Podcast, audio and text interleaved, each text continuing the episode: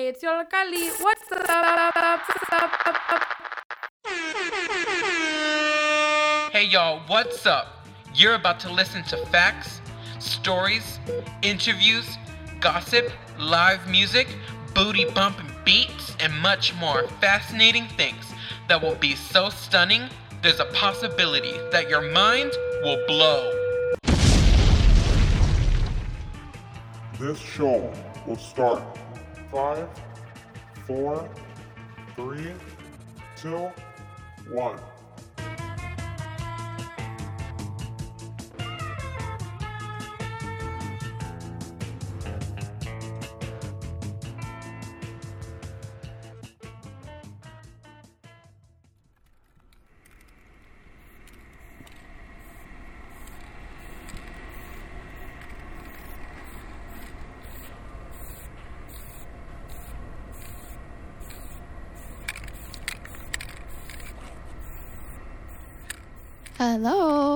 Welcome back, everyone. This is Nine, This is Melissa.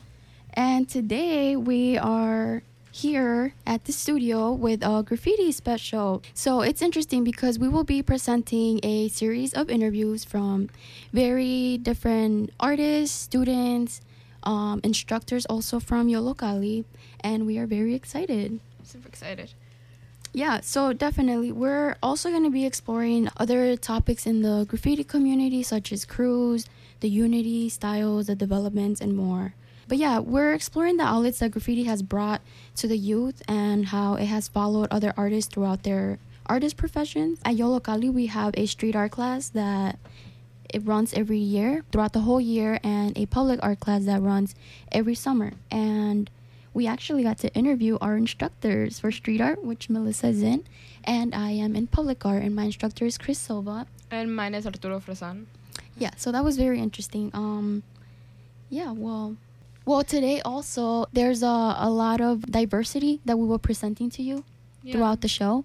And don't forget that you are listening to WLPN LP Chicago 105.5 FM Lumpen Radio, broadcasting live from Studio Y Yollocalli in Little Village. And so to start off, we're going to be introducing Chris Silva, which, like I mentioned, he is my instructor for public art. I'm actually assisting him. And throughout our, I believe, three or four weeks of working with him, I have learned a lot from him and mostly about who he is um, as a person and i really admire that and we have the first clip would be talking about his graffiti involvements when he was younger and yeah let's go ahead and listen to that clip My name is Chris Silva. I'm a, I guess I might call myself a multidisciplinary artist. Um, I do a variety of things from uh, outdoor kind of public work to um, interior stuff that might be shown in a gallery or something like that. Uh, I do pretty large scale installations and also um, some sound kind of collages, like kind of based, really based in like uh, DJ culture, kind of hip hop production based, but um, kind of stretching out and getting a little weird sometimes with it. what is graffiti to you I'm not, I haven't thought about it in a while, but when I really felt like uh, I had really strong opinions about it, my definition was that it was, um, whether artistic or not, it was mark making done illegally in public. can you talk to me about when you started doing graffiti or like the time when you were active Uh, yeah, I started doing graffiti in 1986. Uh, I think, what was I, about 14 then? Yeah, that makes sense. Um, and at the same time, I started skateboarding. So, uh, between those two activities, that kind of got me out all over, using the city essentially as a playground in a lot of ways, and meeting kids from all over the city from all different backgrounds um, and beyond, I think you know the kind of skills I was building. I think socially that was just as important. The whole kind of networking thing and really uh, experiencing a a wide variety of viewpoints through other people, and um, yeah, just that whole kind of social experience was very eye opening in hindsight. You know, I kind of took it for granted at the time, like this is just what my life's like. But looking back, I can see that I really benefited uh, greatly from that. Um, but as far as the graffiti goes, I kind of did it really actively at first for maybe a year or two at the most. Um, and then I kind of my main focus was really skateboarding for several years. And then I think right around 1990 is when I started getting pulled back into graffiti art and I was witnessing some things being done by uh, artists, graffiti artists here locally that really pulled me in. Um, artists like East and um, yeah, a bunch of other people who were doing really I th- what I thought was innovative kind of stuff at the time, and so I, it really uh, inspired me to jump back in and um, add my voice to that mix. Um, what was the graffiti movement like when you started, and how it, how would you say it is now? That it was really, really a new art form still uh, when I started doing it, and so it felt a little more like uncharted territory.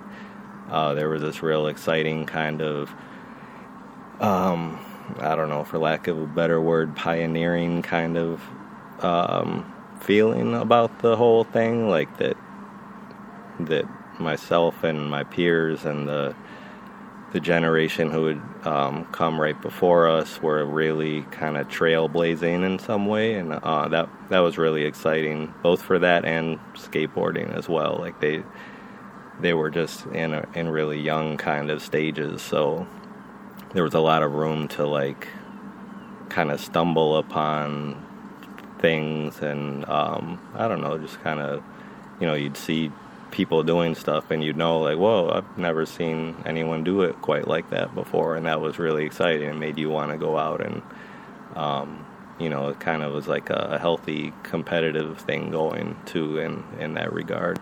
Uh, but yeah it just felt felt really um, like new territory to explore back then for sure. Hello we're back. And that was the interview, the first clip with Chris Silva. And I do want to mention that this interview was recorded on the Loomis Bridge near Cermak, between Cermak and Archer, I believe. And the reason why it was recorded there is because we've been very busy painting a wall on the bridge. So if anybody wants to check it out, we're not finished, but you know you can still see what we're producing and it's super super colorful i do want to point out that i think it's amazing that chris has the experience of graffiti in the 1990s and late 80s. I was super interested when I heard that he did graffiti because like I was like wow like his art is completely like different in a way it has evolved so much but it's amazing to see how he started which we will hear more about that in his transition of becoming um, more into like commission work later on so also we have another interview with Alex and Oz. So they were Alex has been a part of the street art program for a while with Yollocalli and I've seen him grow as an artist and I've got to say like you know Yollocalli has really provided us the space to be free with the type of art that we like to do whether it's graffiti, street art, um, more like traditional artwork and i think it's amazing that he doesn't just expand here. If i were to add to like yeah Yollocalli does provide like a really nice experience. It's like very freely and also like that artist alex he like he's my um he's a teaching assistant in my class and you can see how like that motivation he puts on other students and i i don't know i like that wow that's super amazing and it's interesting to transition to this because this is like the newer generation since like you mentioned they're about and our how, age like, we teach throughout different generations for sure and it stays Yeah. active through Mhm. generations that word is amazing but yeah let's go ahead and listen to alex and oz's clip Um, hey, my name's Alex. Uh, I'm a student at UIC and I do graffiti. My name is Os. I'm a student at UIC and I also do graffiti. All right. The reason I do graffiti or I'm attracted to graffiti, um, even with all the risks that are attached to it, is because it's something I grew up loving, and it's like the first um, art form I ever really like cared about or bothered to take my time to like practice or I don't know study. I don't know. Graffiti as a whole is usually comes from like like neighborhoods that aren't that don't have advantages as other neighborhoods that have uh, better like programs for art. So when it comes down to it, I mean, you pick up a can and you know you kind of like show what you got to the public. I've been spraying a quite a while. I sprayed with another name before, um, but like you know, things happen and I changed my name. Um, and like I've been writing this name for like at least probably more than five years now, and I definitely I could say I definitely put in that work. You could see it in front of your face, not through a screen. You know, like um, like I'm studying graphic design and at UIC, and like half of half of that stuff gets me like super like just like impatient sometimes. Um, just by looking at a screen and uh, eyes getting tired. I mean, it's more of a personal problem, I guess, to me. But I'm, I mean, graffiti is like, it's just honestly just as like painting a canvas. You know, you got your techniques. Um, everybody has their own way of doing it. That's one thing graph has taught me, and that I've used in every drawing, painting, mural I've ever done. Like Graph taught me how to do, like, how to use a light source, how to do 3Ds, how to make things look like they're popping out, um, how to mix and match colors, um, proportion. Like a lot of the very basic elements of just art itself, I learned through graffiti. Like graffiti was the tool I used to like understand all these different like concepts within art, um, which I think is pretty dope. It's like a straight gritty like learn from the streets thing and now I use it in school, and it's it's just dope to see. I'm not the guy with the most ups. Like my name isn't everywhere compared to some of these other writers. Uh, but I will say like through through working with like uh, Yollocalli and helping teach like the street art program, I know I've definitely um, helped a lot of like shorties learn at least the basics of letters and like you know doing like a blockbuster like a stray letter. Uh, so maybe like not directly like graffiti related like my name isn't up but like i like to think that with the with a few like group of of like students at YOLO like i've at least opened another door for them to maybe explore doing graph. And hey maybe they'll be like the next king of chicago like painting the streets like crazy and the trains and panels, all that stuff. But Toy Toy is someone who who isn't good at graffiti or who doesn't have a style. So this guy's style, uh, Alex, um, I'd say your I'd say his style is a lot more legible than mine. Um, it's a lot more. Uh, it's real structured with letters as in like um, it's bold. It's very bold as well. He he puts his lines down consistently, um, and shadows as well. Shadows is a big part, or 3D, and he does both very well. Mm, this guy has like like 50 styles. Like he can rock a straight letter, like very simple and bold. Um, but he can also do like some really funky things where like his letters look like they're melting. He can just do a wide range of styles, like from really blocky to really soft and round. And it's always really colorful. I think he's got like really good like color schemes.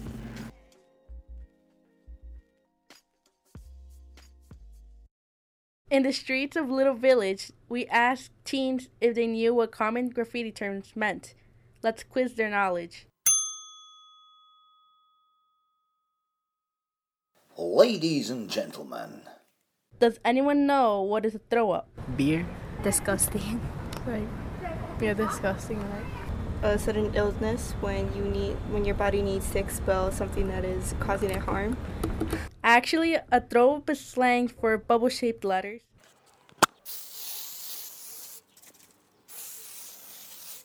And that was Michelle's Vox Populi. We thank you so much, Michelle. And what you previously heard was an interview with Oz and Alex.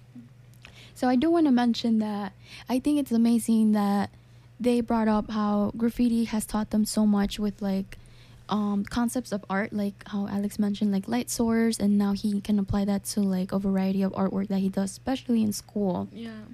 And Oz mentioned how organ um how organic graffiti is rather than just looking at a screen you know technology nowadays and graphics like super old school where you can just go outside on a really nice day or on a windy day and just be with your friends maybe even have like a cookout if you have like a permission wall I mean, I think it's different. It's like more like more in contact. You're more like I don't I don't know. Personally, you feel more con- connected to people by that. yeah for sure and i think it's awesome too the unity. You could tell like that they respect each other as artists like the way that, that they describe their Each styles. arts, yeah. yeah that that's awesome. Super goals.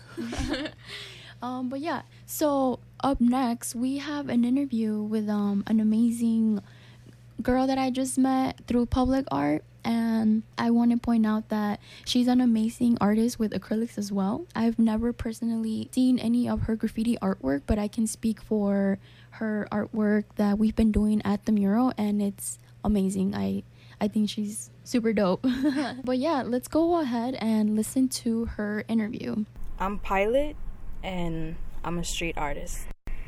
and what is graffiti to you or how would you define it Street art that allows us to, um, I guess, express ourselves. And when I say us, I, I mean like the youth. We all start when we're young, usually, and at least that's what I use to get out and um, express myself in many ways. what got you interested in starting and how long ago was that I started when I was like 12. I've always been a painter. And um, I, I was like never really good with anything else in school, like math, science, all that. So I was just automatically drawn to art. And um, it was because of the neighborhood I was in, and everyone was like doing it. Um, a lot of people that were skating, graphing. And so when I moved to a different neighborhood, it went from tagging to doing throws and like fills and getting way bigger. Finding your own little family out in the street, it helps a lot, and that's that's how I got involved with graffiti. how would you define your style now My style now is really open, and it's not like narrowed down to a specific type, which I always had a problem with in in the past. Like I always thought I needed to like get really good at one thing or like one style, and now it's whatever comes to mind. And I I realize that's that's when I come up with the best stuff. do you think that being a female has any impact in you being in the graph community I think when you're a female graffiti artist and you're good, you get a lot of hype, respect, and recognition. But when you're just starting out, it's the total opposite. It's twice as hard to go about, or like just for your pieces to be left alone to write out, or even just for you to get respect. Like you're considered a toy, I guess. Like it, it, it's really hard to get respect coming up as a graffiti artist as a woman. But when you get better like you just you get twice as much praise. So i guess it's worth it. I do think we need a lot more females out here. The men i don't know with them being like it being more of like a men dominated like art it's just about like oh you're in my hood or like you went over my stuff. And i think like femi- like women got that feminine touch and like we really just out here trying to create. And i think we need a lot more females out here to help like graffiti right now. Um, how has the graffiti movement changed from when you started to now? Like the graffiti movement changed in um, both negative and positive ways. I think a lot more people are doing it now but then again in like in some negative ways it's not as like i guess it's not as safe as it used to be. It's kind of become more of like a rivalry thing i guess in in some ways. Um, how has graffiti connected you or disconnected you from your community? Well graffiti has connected me with my uh, community at least pilsen. They're very welcoming to art and um, i'm used to getting up and running.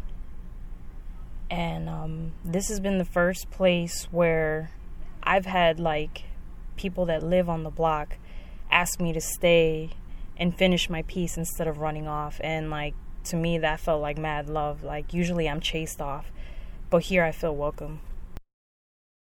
If you could give your younger self a piece of advice as an artist, what would it be? A piece of advice I'd give myself, like at, an, at a younger age, is um, I guess never take breaks, never stop. You get rusty quick, and to lever- never compare your art to someone else's. I know I've done that so many times, and it's like stopped me here and there. And every single time I came back, I was rusty. Like I've I've always compared my stuff to other people's stuff and I thought it wasn't good enough. I thought my style was whack or like my colors or whatever, shadowing. And I know if I would have never have done that, I would have been so much better right now. You know, you got to find your own style and and run with it, you know. Everyone's style is always going to be different or or whatever it may be, like just never stop. Um, is there anything like with graffiti conversation that you would just like like to throw out there? Yeah, something that I want um, want to comment about. I think is really important that a lot of youngins should know, even um, ones that haven't dabbled in it yet in, in graffiti and, and, are about to. Um, never let anyone affect like your heart in graffiti um, it's gonna be hard. You're gonna get judged, or sometimes you gotta be out there on your own, and it, it can get scary. A lot, like opinions, or even people being physical with you, or cops. All of that. Keep on grinding. Keep on painting. That's that's like one of the main things I've learned. Painting on my own, or like just with one other person. People are gonna try to stop you. You just keep on painting. That's all I can say. Keep on painting whether people like it or not, or whether you're feeling bummed, keep on painting. And that was the interview with Pilot. So I want to say thank you for letting me interview Pilot if you're listening. I believe that she touched up on a lot of important subjects, such as like, you know, you do start initially, well, for the most part, when you people who get involved with graffiti, they do start when they're young, like when they're youth. And, you know, growing up, you kind of like do really find a, a nice community there or a strong friendship with you know perhaps one person or a crew. And uh, and it does impact you growing up because you you feel like you have like someone or a group of people to rely on that understand some of the things that you are doing you know? I just think it's like really interesting that like we got a woman perspective on it and how it is like the culture the scene of it. And i don't know just the difference between being a guy in the graffiti scene and then being a woman. Yeah, and how she mentioned, I do believe that females or a feminine energy does impact something, you know. Mm-hmm. I feel like it does bring a different energy yeah. to the field. Agreed. And you know, a lot of times men can be very competitive and very, how do you call it? Um, I wouldn't say like sexist, but it could be like a little, they treat you differently. Yeah, and they're super uh-huh. territorial. Uh huh. yeah, exactly. I don't know, man. For sure. But yeah, I think she also touched up on like how when she started, there was a lot of skateboarding around. Mm-hmm. And that's another thing that Chris Silva was talking about and I think it kind of goes hand in hand with like the grab community, like the skateboarding Skate scene and the yeah. hip hop, you know, all mm-hmm. of that. Yeah, I think it's pretty dope. Yeah, and you know, just to mention it, we have another female on the show later on, but oh, you're gonna have okay. to wait for that. um, but yeah, so let's go ahead and you know what? I need to remind you of something. You are listening to WLPN LP Chicago 105.5 FM Lumpen Radio broadcasting live from Studio Y, Yollocalli in Little Village. And don't forget, this is our graffiti special, and this is a series of interviews from our local youth, street art mentors and public art, and our local little village artists. Let's go ahead and take a small break. This ought to be easy. What does toy mean? Kids. Child. Someone like young. An object used to endorse amusement. It's someone who, who isn't good at graffiti. A toy is someone who is a noob or sucks at graffiti. And that was a vox populi of toy. I'm- I'm a toy.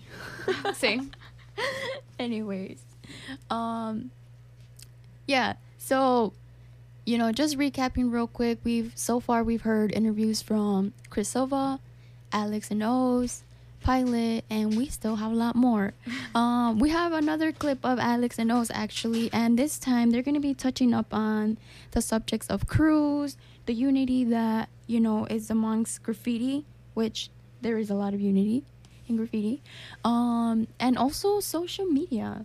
You know, Yeah, I could see how that ties in with it. yeah. I mean, now that we're like in 2019, social media is like a big part of society, and everything is on social media I mean, yeah, a lot of people post like their their burners or whatever. for sure. I think. What do you think about that? Do you think it's kind of like a burn up, Uh, mm, I burner, think burn up? I think it's a very like clout chasing thing, okay. but I'm not against it. if that makes sense. I'm like, if you want to post that, do it. For sure. I think it does take like also like a lot of precaution. I think it also takes a lot of confidence. Yeah, like it'd be right? like, yeah, m- that, that piece right there, For sure. epic. You know what? In this clip, Alex touches up on like a really good point on like social media when when it's posted. But let's go ahead and listen to that clip so we can all know what th- what I'm talking about. Well, I mean, I guess I guess with being in a crew, it depends on how close you are to those people. Um, cause like yeah, it's it's uh, it honestly comes down to like a brotherhood, um, or sis- or I mean, bro- you know, girls are in there too, sisterhood, um, just the whole fam, right? Just like a whole like, um, I guess that's one thing you guys have alike. You guys don't have to have anything alike, just that crew. Um, and yeah, I mean, it's nothing really like gangbanging because a lot of people would be thinking it's gangbanging, and it's like, it's it's not. It's there's no there's honestly like low, very low um, counts of violence when it comes down to graffiti. Um, so, I mean, yeah, with the crew, that's all it is. It's all love, and between each other, it's all love. So, I mean, graffiti's for honestly, graffiti's for the world. That's what the world needs. Yeah, I'm, in a crew. Uh, just a bunch of homies I hang out with.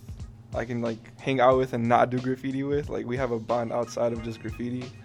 And at the end of the day, they're just guys I. Yeah, it's just guys.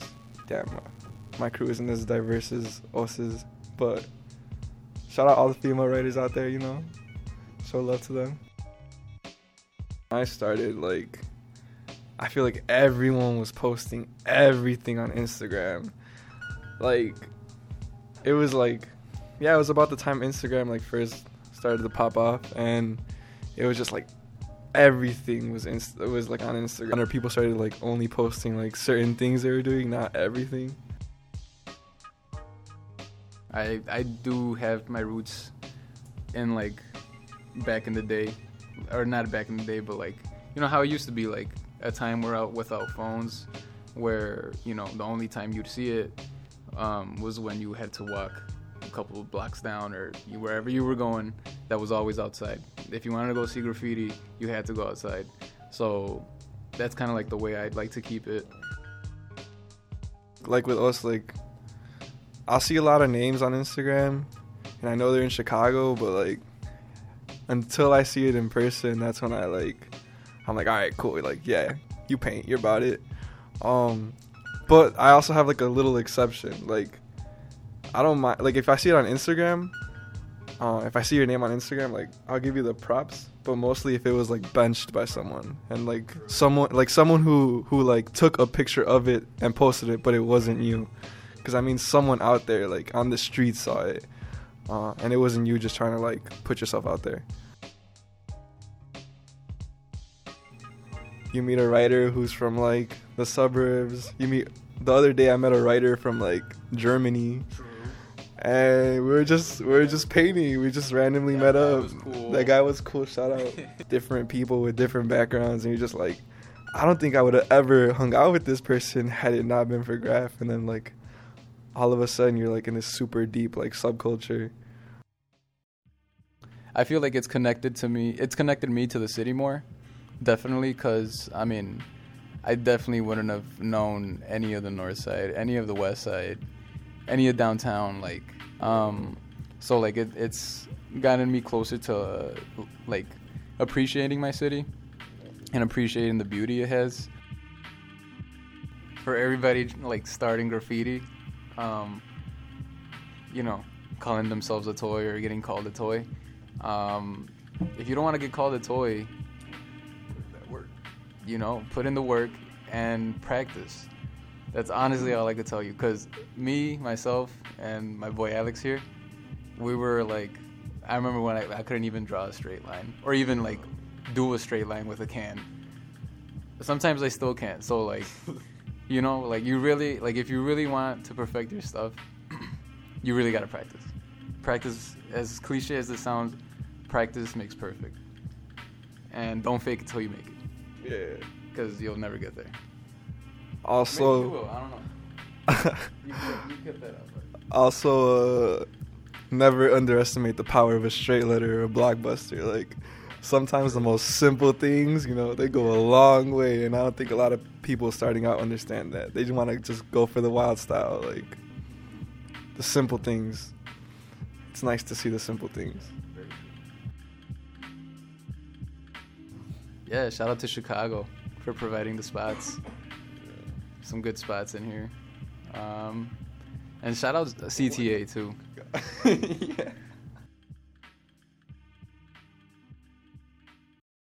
Do you know what black books are? Reading? Interesting. Scary. A black book. A black book is like a sketchbook for many artists where they can put their own pieces and let other artists write in theirs.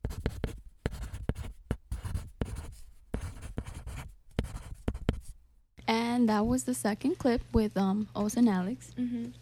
And yeah, let's talk about their clip a little bit. Um, you know, it's interesting that you know, like Oz mentioned, his crew has like some females, and I gotta say, I don't know what crew he's talking about, but I know when he started, um, he was in 3M. And so am I. I'm wearing my 3 a.m. shirt. I don't know if anybody remembers those. Um, I think they were designed by Chris Rubin. Shout out to him. Um, it's a nice like 3 a.m. shirt with like It's it's a nice shirt. Believe me, it's a nice shirt. I can't believe I still have it to be honest. But yeah, they talk about social media just like we were talking about, and I believe you had something to say about that. Yeah, I was like, I find it interesting because I, well, speaking of like kids my age, we find a lot of inspiration through social media. We see another artist and like, and then little group chats or whatever. We're like, yo, did you see what this artist did? Or like, oh, that that that piece looks good or whatever. But like, yeah, definitely we get a lot of inspiration from like social media, and then we also follow a lot of artists. A lot of artists we have um admir- admiration towards. Like, yeah. Yeah, and I'm I'm not that much older than you, but I gotta say my experience like when I started, it was a lot different. I actually started painting with Oz when I was super young, and he was the one like really just kind of supporting me because I was really like self conscious all the time. So I was like really thankful about that. And I gotta say, uh, a way that we got inspired was um looking at certain artists, right? So we would see them in one side of the city and see one of their pieces in another side of the city, and it's like, whoa, like they're up there, or like, wow, mm-hmm. their style is so awesome. And like, I remember like some of my friends being like super motivated by a specific artist, and then you know later on in the years after they still kept you know grinding with graph they started meeting them and painting with them. So that's like super amazing you know? I can relate to that with graffiti but also with like public art you know? Like last year with you know chema was in, in an instructor and it was super amazing to share some time painting with him.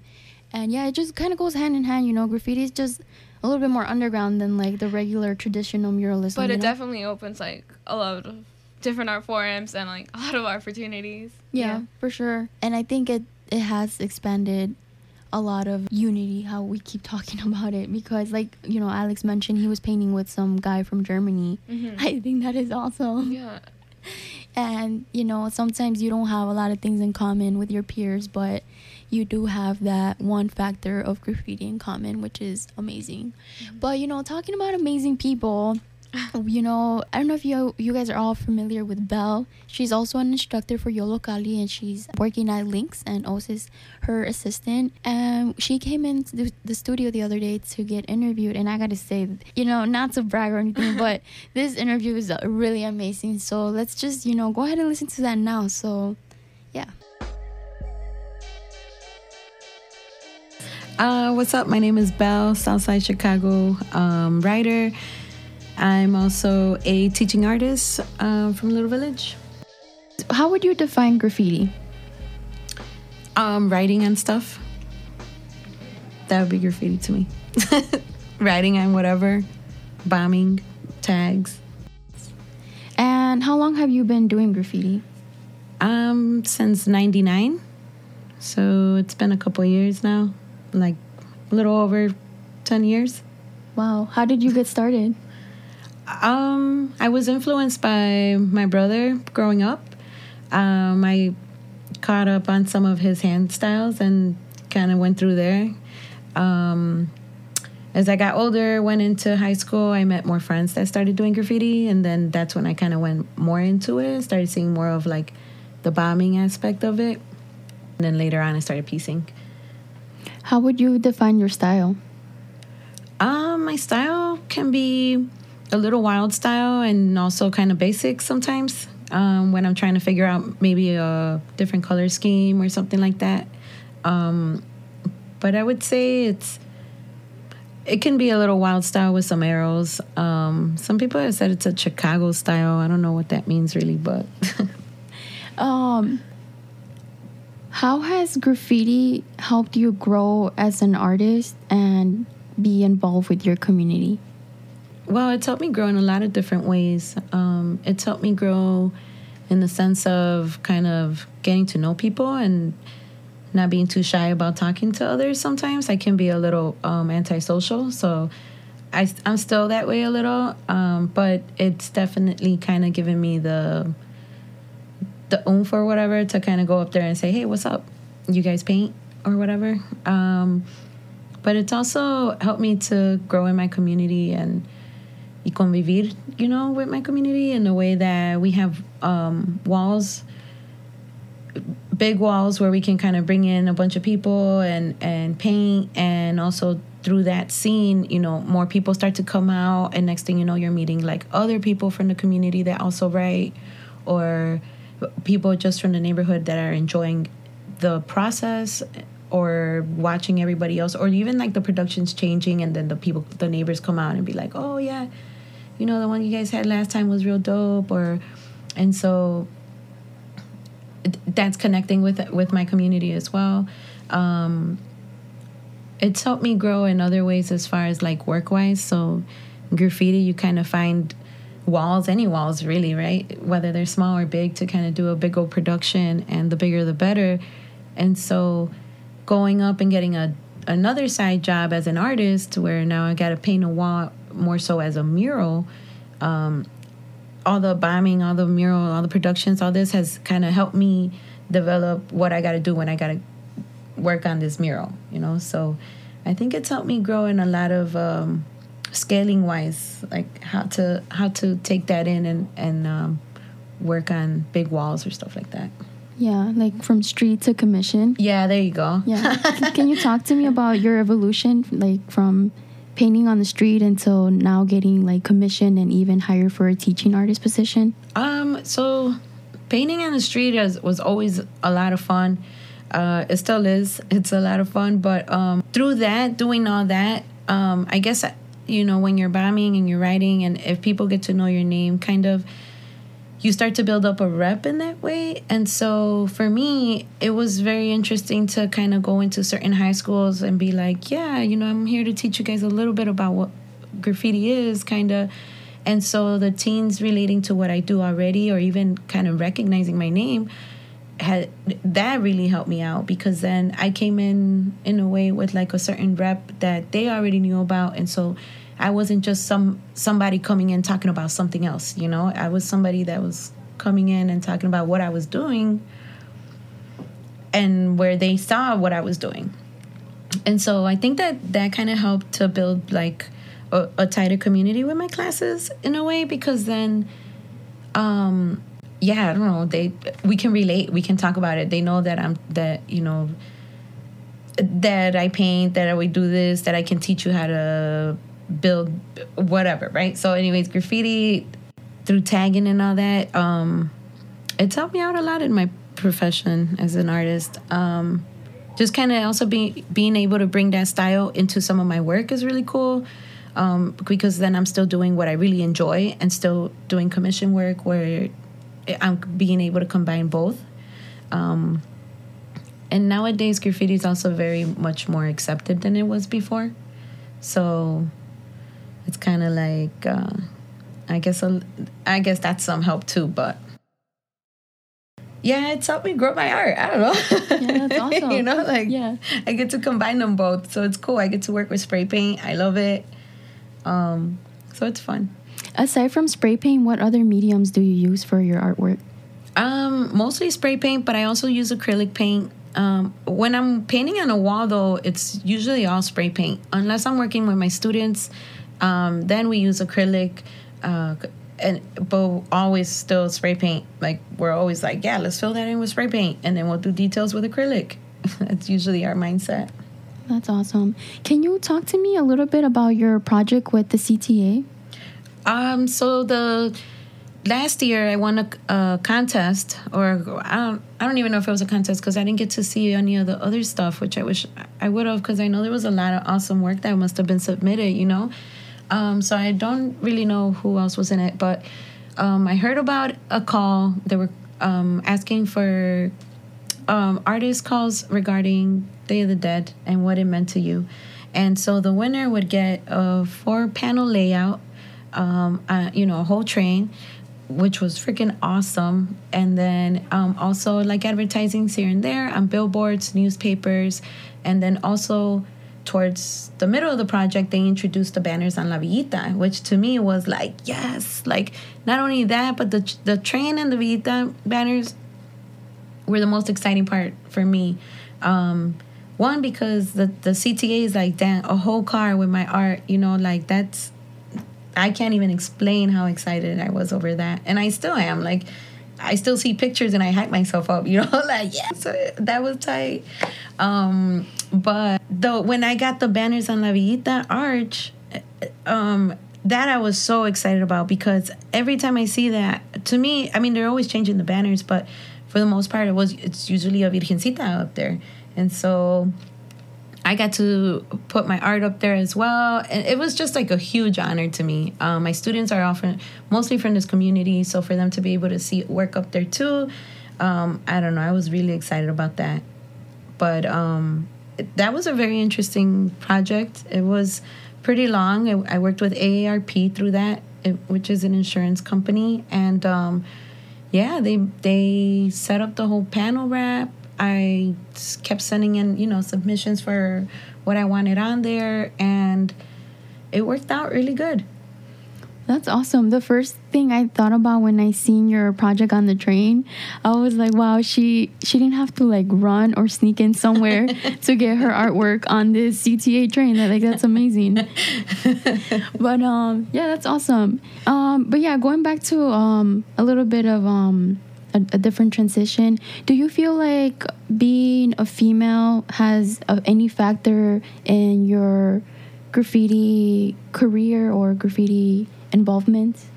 Um, I try not to think about it in that way. Um, I've really, really always been um, a big like advocate of like letting my work speak for itself. Um, whether it was like a tag or fill or whatever, I wanted that to just be known for what that was and not necessarily for Belle, that's a girl. Um, I just wanted them to recognize Belle. So, but you know, of course, I kind of think it also did because graffiti is also all, so much more like it's male dominated. I won't even say that much no more because there's so many females that are coming out and painting everywhere, and it's just super exciting to see and not only that but like ig can link so many other women from all over the world and you so now you're getting to see all the females that are really in that scene. Whereas before before social media you didn't see all that right? You only knew what was in your city. And in my city there was only a handful of girls and so that would that i knew you know? And so that would pump me up but i didn't i i didn't want people to know that i was a girl. I was just kind of wanting to bust tags and let them know my name. Now i get you know I'll, I'll, I'll do big pieces and i'll paint with guys on a wall. And i you know i always get props. And so i think um I think that that's kind of changed more so throughout the years. It could have been a whole different thing, like back in the day, definitely, but um, it's definitely changing more so now, where you're definitely seeing a lot more females on these walls, and and that's exciting, you know. Um, I did get a comment one time though that really was like, "Oh man, you were doing so good," and then he goes, um, "We're we're talking," and he's like, "Man, Belle, you paint like a dude." And I was like, ah, oh, really, bro? Like, I paint like a dude. I'm like, nah, man, I paint like me, man. I paint like Belle, bro. What's up? and he's like, you know, but his com, it was like a bittersweet compliment because he was being real cool with me. And when he said that, I don't think, maybe he did realize what he said. I don't know, but, you know, like, yeah. he's like, so, so it's always there, you know, those mentalities are always kind of there, but to me it's always been about just I, am gonna just show you what I can do, and whether I'm a I'm a girl or not, which I am, right? Like I can rock the wall just like you. So, um, yeah, it's always been a little bit of a thing, but I try not to let it get to me in it anyway. That's awesome. and considering that, can you talk to me um, about Splash? Yeah, man. Um, so Splash was is co-founded by uh, myself and my homegirl Fina.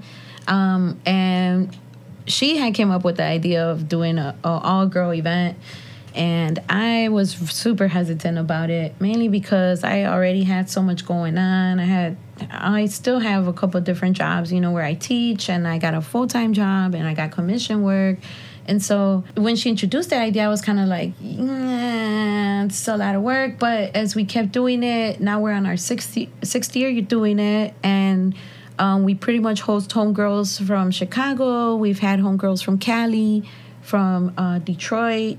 Um, and what we do is we paint behind the county. So there's like a little dirt road that's not really a road, but everybody drives through it. So it's kind of a road. And we host them and we try and provide them with at least some a little bit of paint and it's really just like a a fun Saturday with all these females painting and getting down and putting together some really dope productions. And, you know, we invite people to come and bust out their grill and, and cook out and just chill, you know, and support the ladies and, and painting these productions. Um, but we try and host a lot of girls. This year we've had we're having the most girls, which is about 18 females, I think. Usually we've had maybe like eight. Last time we had I think 13. So now we added like five more. So um, it's cool. We're excited. Um, always trying to just, I don't know, have a good time, you know, with the ladies and paint because we don't always get to do it that often together, you know. Um, sometimes we get to paint with, like, sometimes I'll paint with Steph or, you know, we'll go do productions on on the north side or whatever but it's never like this many girls so i think that's what kind of builds up the the whole atmosphere right there. That's awesome. How did you guys go about the process to get the permission for those specific walls? Man, the old school way, just going into the store and talking to them, hollering at the owner, you know, like, hey, what's up? We want, you know, we got uh, these ideas and you got an awesome wall and can we throw down on your wall and we need you to sign this contract though you know because somebody else comes hollering at you like you got to come talk to us you know so we broke it down to him a little, like just letting him know, like, okay, you know, th- this is what we do, this is what we like to do. We're not gonna be doing anything else on these walls. Um, but yeah, pretty much just going in there and talking to him. Um, and we we did that through a couple of different walls, and some said no, a lot said no, some said yeah. But this this main wall here on 26th in Sacramento, that's the one we've kept for a couple years now, and we've been rocking it ever since That's awesome. Um, and to close up, is there any advice you want to give to people or young people who are starting with their graffiti um, involvements or art that perhaps in the future also want to do more professional work? And Any advice you would like to give? Um, it's a hustle, and if and you know, be ready to hustle for it, and and just work hard, really, and keep painting and do your thing, man. Like, don't think about it too much. Just do it. Like, if you're feeling it, do it, and know what you're getting into as well. You know, know your history, because you know you also don't want to catch beef while you're over here trying to get in the scene. You don't know too much, and you're going over stuff that has been there for years or whatever. You know, little stuff like that happens all the time. So it's good to know your history, um, and yeah, keep hustling, man. It's all hard work, really. Like you just gotta keep working your practice. You know, do it. Awesome. Thank you so much. Thanks for having me, man. You're dope.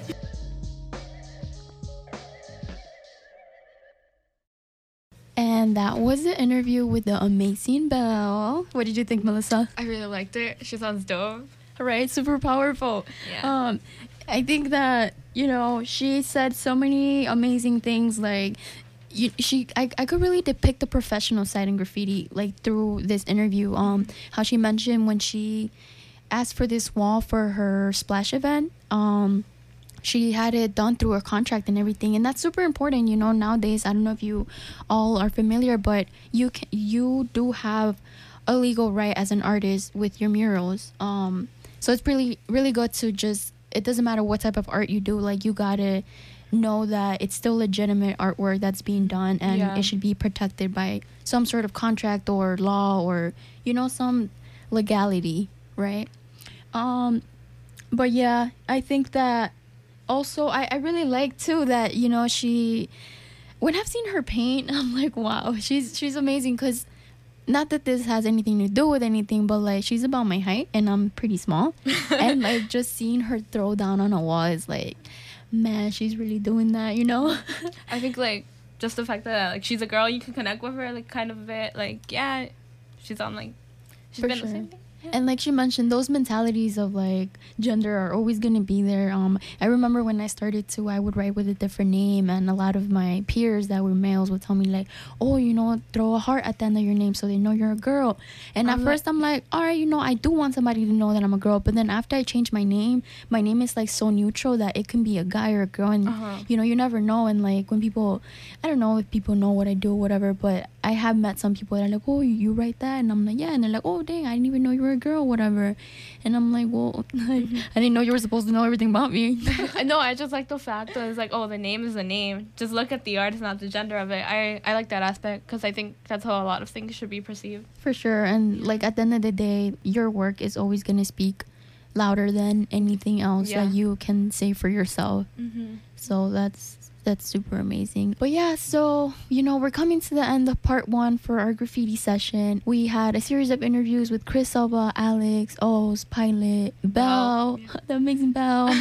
And I know her event's happening Saturday, July 27th, near the county, which is something because it's right near the county and this is like graffiti and stuff. So, you know, if y'all are in the area, check that out. But yeah, most definitely. Yeah, and just a little reminder, you guys are listening to WLPN LP Chicago 105.5 FM Lumpen Radio, broadcasting live from Studio Y in Yollocalli in Little Village. Yep.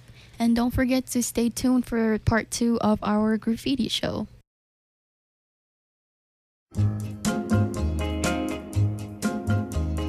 When this old world starts getting me down and people are just too much for me to face. I climb way up to the top of the stairs and all my cares just drift right into space.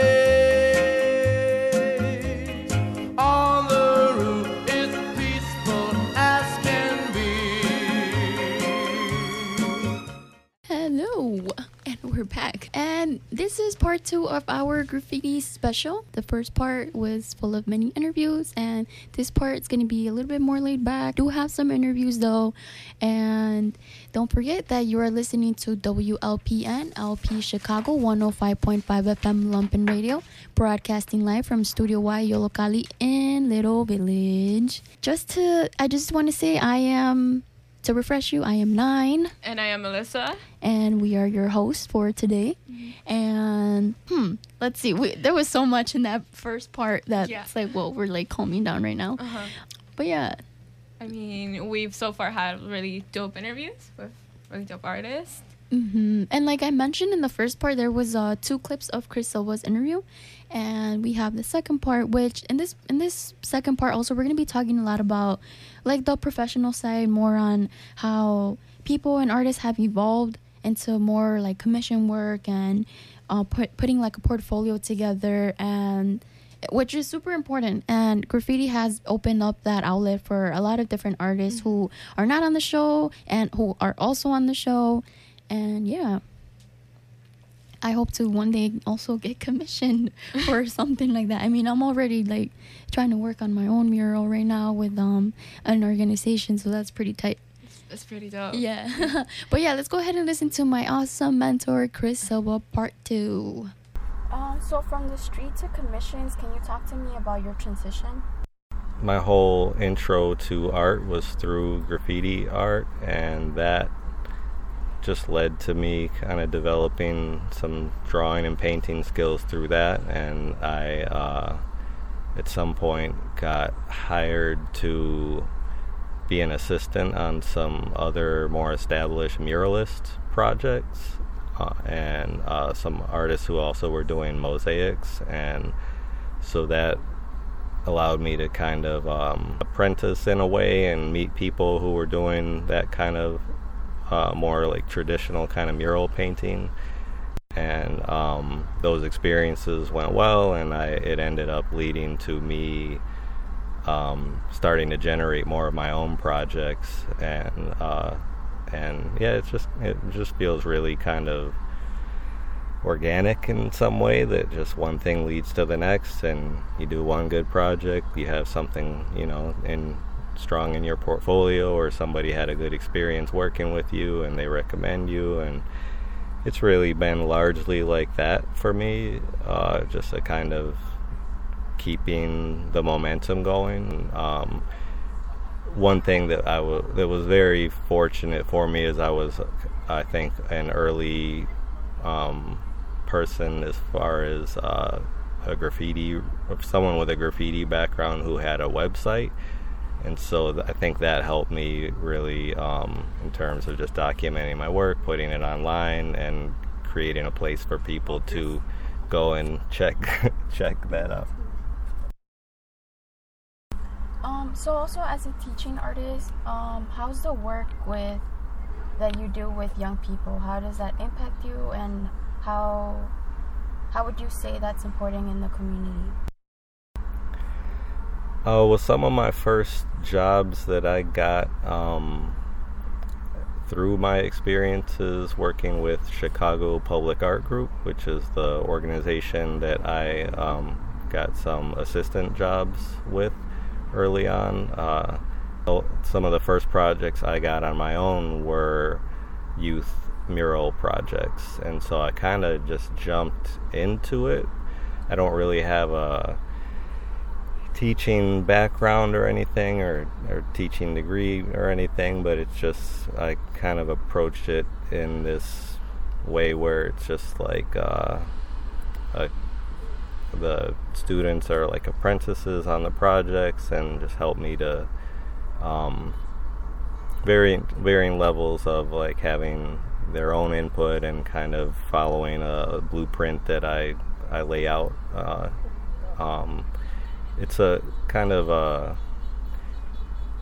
a, a large mix of me being very um, kind of intentional with my design, but also leaving uh, open areas for improvisation and student input.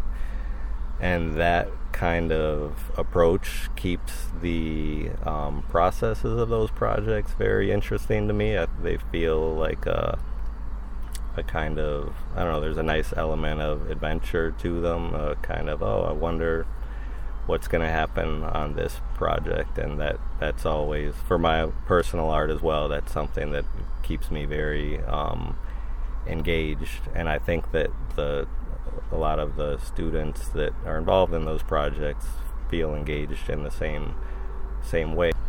There's an obvious impact to the environment, and I think the you know community and uh, that these pieces get put in up in are clearly uh, enjoying it, and so it's really it's important, and I can forget that myself just because you know I'm caught up in just trying to make a living and getting kind of you know having to deal with adult kind of life stuff, and uh, so that's really that's what I think keeps me in all my art, re- reminding myself that this is um, this is valuable stuff, you know, and and especially, I mean, I think I love making art in general, but I really think making art in public is extremely important. I, I love the accessibility, you know, just the kind of uh, full access that the public has to public art. Okay, um, and what advice would you give young people who are doing street art and want to evolve to professional artists? It's better not to rush it too much. I think there's a a value in just kind of taking your time to really hone your craft and really explore within your work. Basically, take your time to develop something in your work which will um, help to kind of propel that more, those more professional aspirations um, more quickly later. I think it's it can be hard to you know, sustain yourself with your art in general. I mean, no matter how skilled you are. So I think it's good to remember that there's no need to support yourself fully on your art right away and having a kind of other day job or something is is really valuable. I I had some of the uh, a really good a really memorable part of my life uh, in terms of just the enjoyment I had doing my art was during a time when I was not relying on it at all for income and I just had like a retail kind of job and I would come home and work on my art and that made me that much more excited to work on the art because just not having the pressure of having to sell something or whatever can really get in the way sometimes of uh, genuine exploration and we're back. I'm nine. I'm Melissa. and that was part two of Chris's um Chris Silva's interview. I must say that working with Chris is really awesome and interesting. You know, I forgot that you were his student too. Yeah, I was a student. Last year. Uh huh. Awesome. And where did you guys paint last year? Uh, we painted at Lakeview. We did this mural on the Paulina station. Ooh. The Brown Line. Ooh. So like waking up every day, taking the train, and like painting.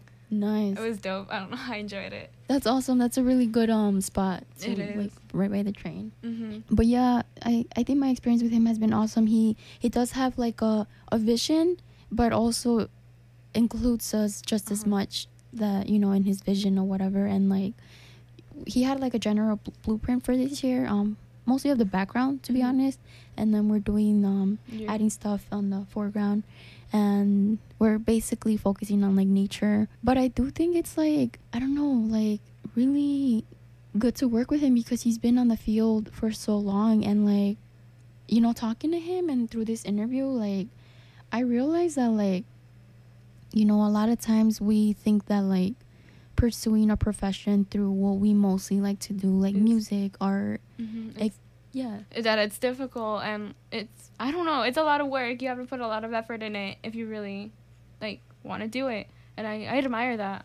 for sure and but i think that like i've never really thought about the aftermath and like i think with this interview i really thought about it deeply. Like you know, once you're like older and you've done this for so long, like it, it does bring you a different feeling because you're not doing it so much for what you used to do it for, like your excitement about for it. fun, yeah. And now Yeah. you're relying on it. Yeah, like yeah, now you're relying on it and you know that could definitely change how you feel about art, you know. And I'm pretty impressed, you know, he still enjoys to do it and and I really appreciate that because if not we would not be working with him, but you know, how he mentioned that he found some type of balance with having a part-time job and just going home right after and doing art rather than just fully being supported off of art and that makes me appreciate having my jobs. You know, sometimes I'm like, you know what, I just want to quit everything and just lock myself in my room, do my craft, whether it's something with visual arts or, you know, audio and music production or whatever else is that I'm trying to get involved with Mhm. and just, you know, produce, produce,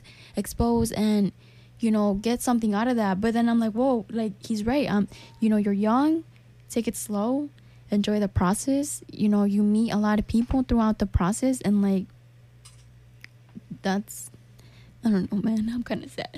I mean, like personally for me, you're like in high school and you're like you have this pressure to be like, oh, what do you want to be when you grow up? And you're, I would love to do art, Mhm. but it's the thing was like, am I like really into it or like do I, do I really want this as a career? And like how hard would it be for me to, actually like, have my own income in that? For sure. And also like how we're mentioning like just losing that excitement for it, Mhm. you know. I mean, don't that's some real stuff. I don't. Yeah, Right. the thing is, like, I don't, I don't, I, I love art so much. Any form of art, like music, I like music a lot. I like writing. I like, yeah, like for sure. But like you know, like everything else, it's a balance, you know. And how he Mhm. mentioned too, like he really feels some type of good energy when working with youth, and like you know, just keeps them young. Yeah, for sure. Mhm, And he's yeah. a really cool cat. Like honestly, la- last time he was recording us on his skateboard, he was you know going down the hill, and it was just super awesome to see him do his thing, recording us, and like wow, like Chris is dope. Well, like definitely when I was last, when I was working with him last year, um, I know, I appreciate it. He gave us a lot of like freedom to do our individuality. Like he had, like a, like you said, he always has like a background thing. I remember we did stencils and we would do like our own stencils, and that's how we like put our part of ourselves in that mural. And I really appreciate that. And I also love the fact that he uses a lot of color. Yes, he does. Um, I did not know, but he's kind of known as like the king of rainbows. Uh-huh. It totally fits him. Yeah, a lot of color. I could see why. Like that, that name is super fit. Mhm. but um, yeah, and whew, okay. So you know, touching up on some more like mural work. What other murals have you done or been part of? Been part of. Um, so the one with Chris was my first one. Okay. And um, also, I did street art also in the fall. So we did the one by a restaurant. Mo, um, what's her name? Mist. So Rocio. Which she's, Oh, okay.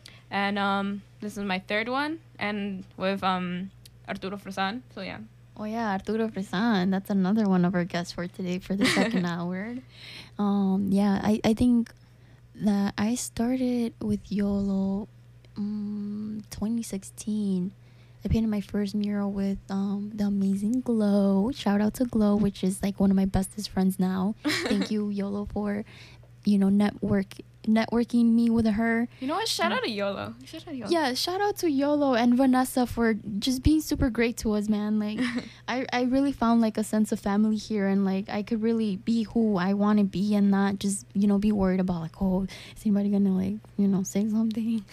I mean, like I've definitely like found a lot of people who have like the same common interests as me, and it's really nice. I don't know. You don't see that like in school or other places. Yeah, for sure. And like even if you don't have like similar interests as someone in YOLO, they leave you alone. They let you be. They they're not like oh you have to do this or you, you know it's super open and like Super chill. Yeah, and I think like one thing I've noticed too, like through working at YOLO, I realize how institutionalized we generally are because we have so much freedom here that we don't know what to do with it. We're Mhm. just always asking like, is this okay? Is that or this? And it's like, whoa, like for once we don't have to be like super structured and we're still creating super amazing. Yeah. Oh. For sure. Oh yeah, I have a I, I picked a song. I don't know, you want to listen to it? It's pretty smooth. I like it. Super my vibe. Let's listen to it. All right, let's go ahead and listen to that.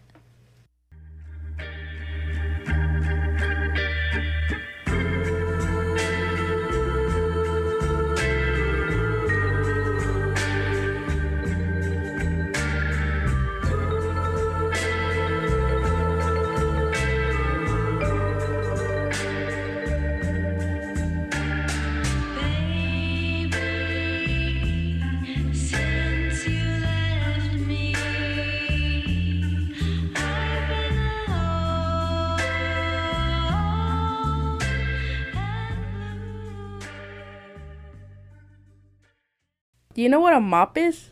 Trapear. Like uh, mop to clean. Yes, to clean. A mop. a mop is a marker used for letters to have dripping effect, not what you use to clean the floor with.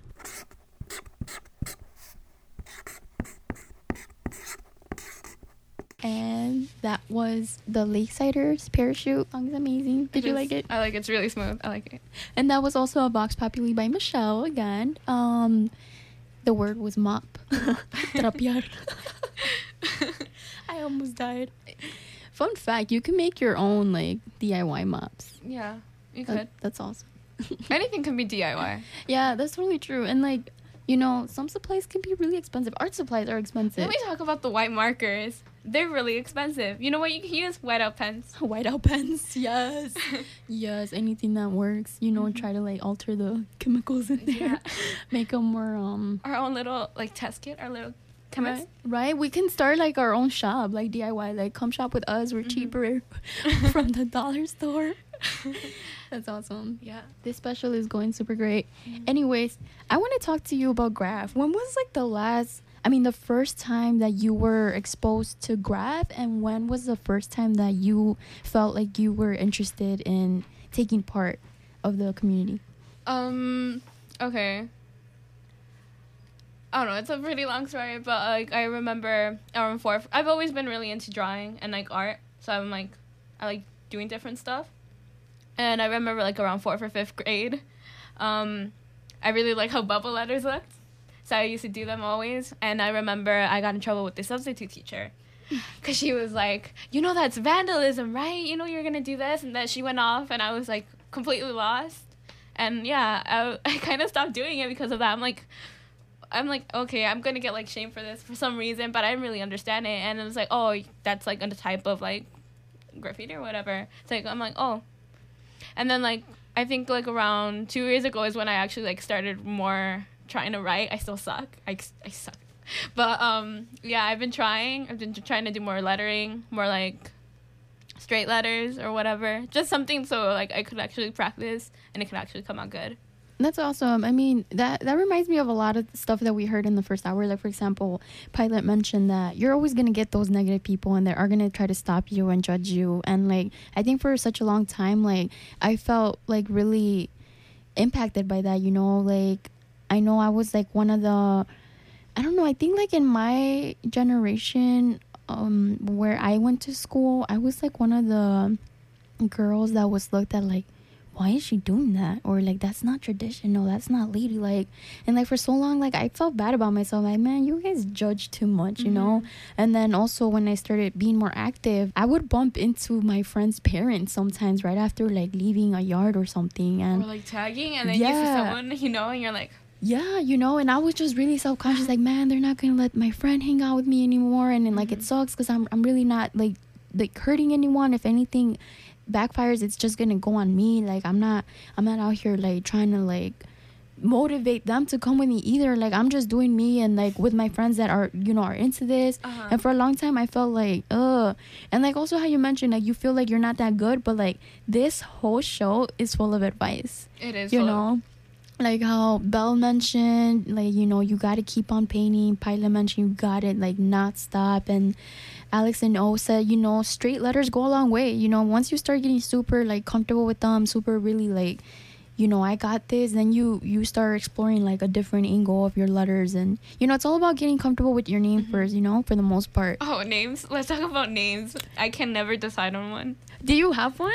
Um, I would I'd rather not say it For right sure. now. Yeah, it's there's a lot. There's a list. yeah. So I could tell you my first name. When I started painting, it was in 2012, I believe, uh-huh. and I I was introduced to like graffiti when I was nine because of my sister's ex boyfriend. She he would do graffiti and like I would draw, so he would be like, "Oh, you know, you should really get into letters or whatever." And then when I got a little older, I was like 13 or 14. Um, I was really close to this one guy who was really really active in the street, like doing graffiti. He was super young, so he was like one of the guys that like had taken over like some of the South at a really really young age. Um, I would say his name, but I don't know if he's comfortable with that. But shout out to him for introducing me to like the real like graph. Um, because you know I, I was never really out there until i met him and he helped me come up with my name and my first name was geek Geek. yeah Oh, that was. Yeah, well, a long time ago because now there's like another Uh-huh. person that writes geek. But um, when I started doing it, it's because I had braces, I had my glasses, and then well, my first name starts with a G, so it's, it was just like G, and then well, like Geek. okay, geek, Yeah. yeah, Uh-huh. and then I would throw my heart like at the end of my my tag or something until my dad found out. You know, he knew I was like going because he's a mechanic, so he has like a lot of supplies in the garage. Well, he had, Mhm. and I would find paint markers. You know, and I was like, you know, I'm going in the garage. I'm gonna take my dad's paint markers.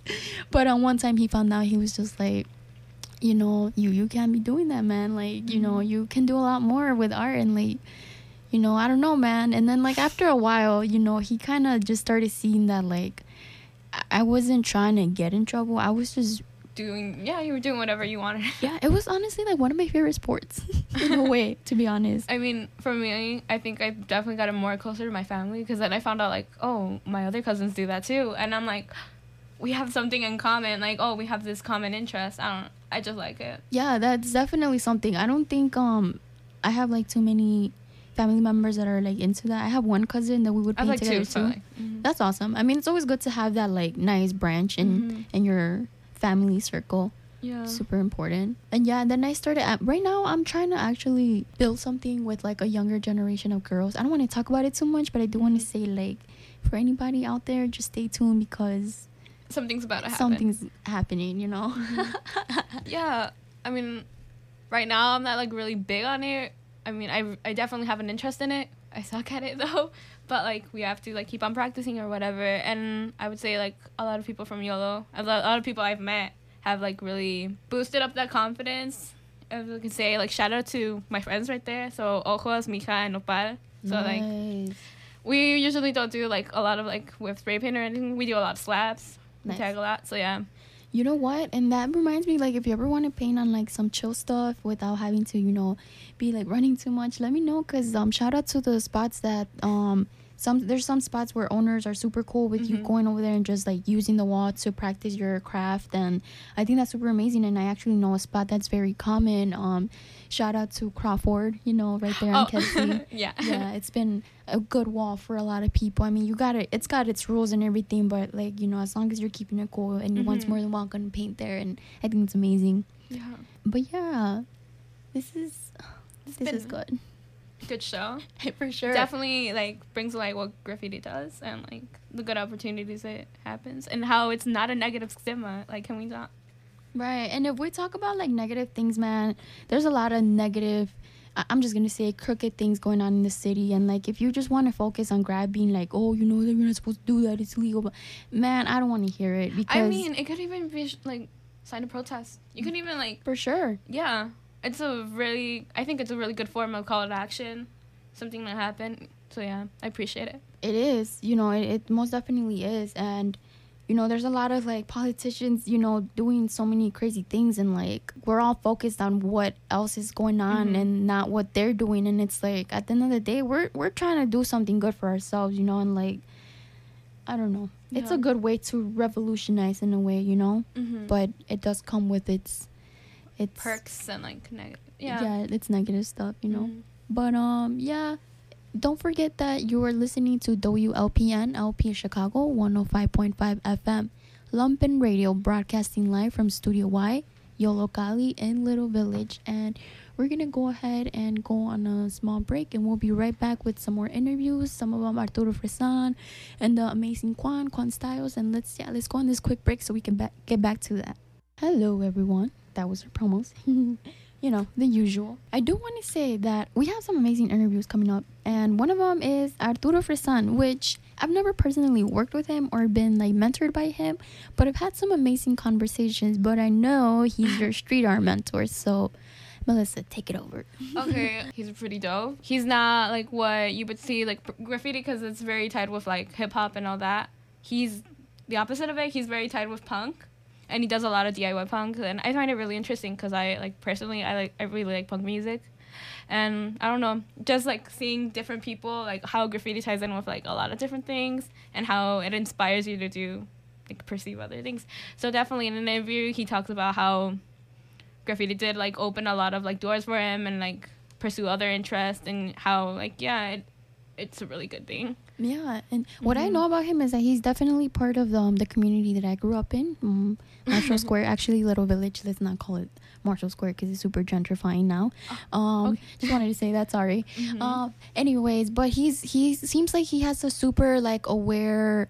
He's really open minded, Yeah. like extremely, and I'm just like wow. Yeah, last time we like briefly talked about how like eventually later on we're gonna be going to war for water, Uh huh. and that kind of scared me. But like it's true, like we can like be blinded to things just because we don't want to accept the truth. and yeah, just being in art class definitely changes a lot of my perspective on things, and I don't know, like it made, definitely made me more aware, and it's just nice seeing like past artists. They're like really tied with hip hop and other things, and he's like really tied with funk rock and like Yeah, that's a really good point actually. Uh-huh. I feel like growing up I was like super into hip hop like really like a lot and like I don't know, I kind of grew out of it somewhat. I mean, hip hop's always going to be in the heart, but like I've opened up to a lot more genres, genres and of like music. Yeah, yeah, yeah. I mean, for me, it's like kind of the opposite. I like I like rock a lot. I listen to a lot of rock music, and like it definitely has opened me to more like hip hop artists. Yeah. Yeah, I Kid think- Cudi? Yeah. I'm Oh, like for Kid sure. I'm like Kid, Kid Cudi. um yeah and i think like for hip-hop for me like it was something that i kind of took upon myself because my family was super traditional my uncles would listen to like eminem and some you know most like mainstream rap but like i really dug into trying to learn about like underground music and stuff yeah back to topic arturo fresan Good band Uh, recommendations. I'm like he oh. has a lot. yeah Uh-huh. awesome well let's go ahead and listen to his interview i'm really excited to see what's going on here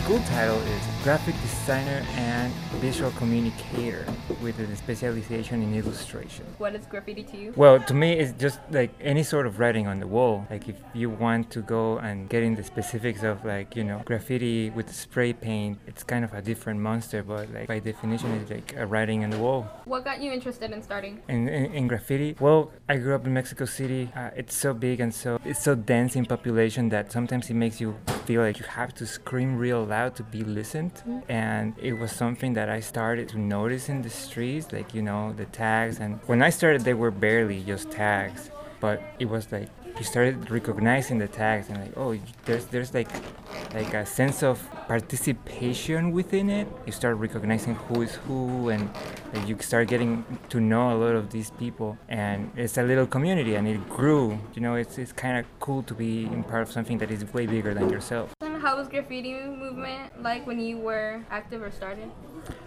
I was way more uh, unorganized. Uh, most of the, the people I was hanging out with that were doing graffiti, we were mostly tagged. Like the, the idea of doing a piece was, it was very conflicted uh, since most of us were very uh, adamant to do legal graffiti. Like the whole concept to us was to do it and be able to do it, you know, outside of legality, to be, to be able to find a wall that will not really affect anybody other than, you know, like somebody from the government will have to come and buff it. So we will always try to pick up like bridges and stuff like that, and to build up the courage and uh, the skill to, you know, do it in the middle of the night in about 20 minute stop. So like to do a full big production was like kind of insane, especially when you also have to consider you have to get the spray can. So many times we were kind of pitched in and we will find what colors do we have and we will try to find like maybe not our tags, but we will like find the word that we wanted to do or like a production and do it all together. They were also all the the all the other people that were like way more aggressive about it. They were more risque or intrepid and they were like climbing billboards, climbing down onto the train lines and trying to paint. We were not really hitting the trains. It's very common that people hit the train and within the first hour of transit during the day they're buff. So normally aim for the tunnel walls. They, it's kind of difficult to see from the train, but you can see them, and it happens very often that the trains will slow down for whatever reason that you know the trains slow down and you see them. How would you define your style? Well, I, I did carry a lot of the graffiti into my own personal style, mainly because I love the dynamics of it. It involves a lot of uh, movement, it involves a lot of contrast, how to turn something that is 2D into 3D and remain eye catching. So I wouldn't call it graffiti, but it has a lot of of its soul in it. How has graffiti impacted who you are today? I would say considerably.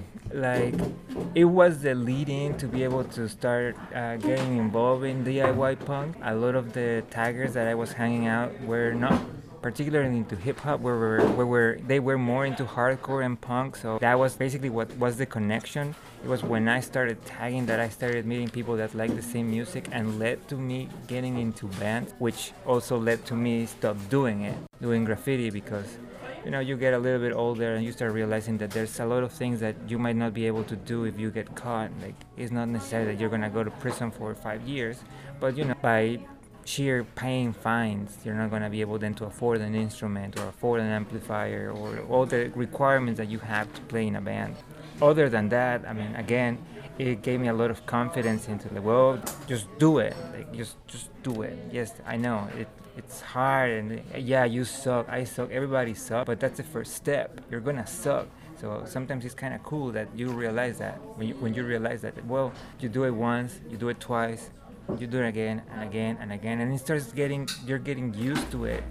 You start seeing how you get better i think uh, it's one of the most important parts that I learned about graffiti. That and the practice, practice a lot. That tradition of carrying a black book, carrying a sketchbook, and oh, have a downtime. Work on your sketchbook over and over and over and over. I, I got that from graffiti. What advice would you give people who are starting in this art form?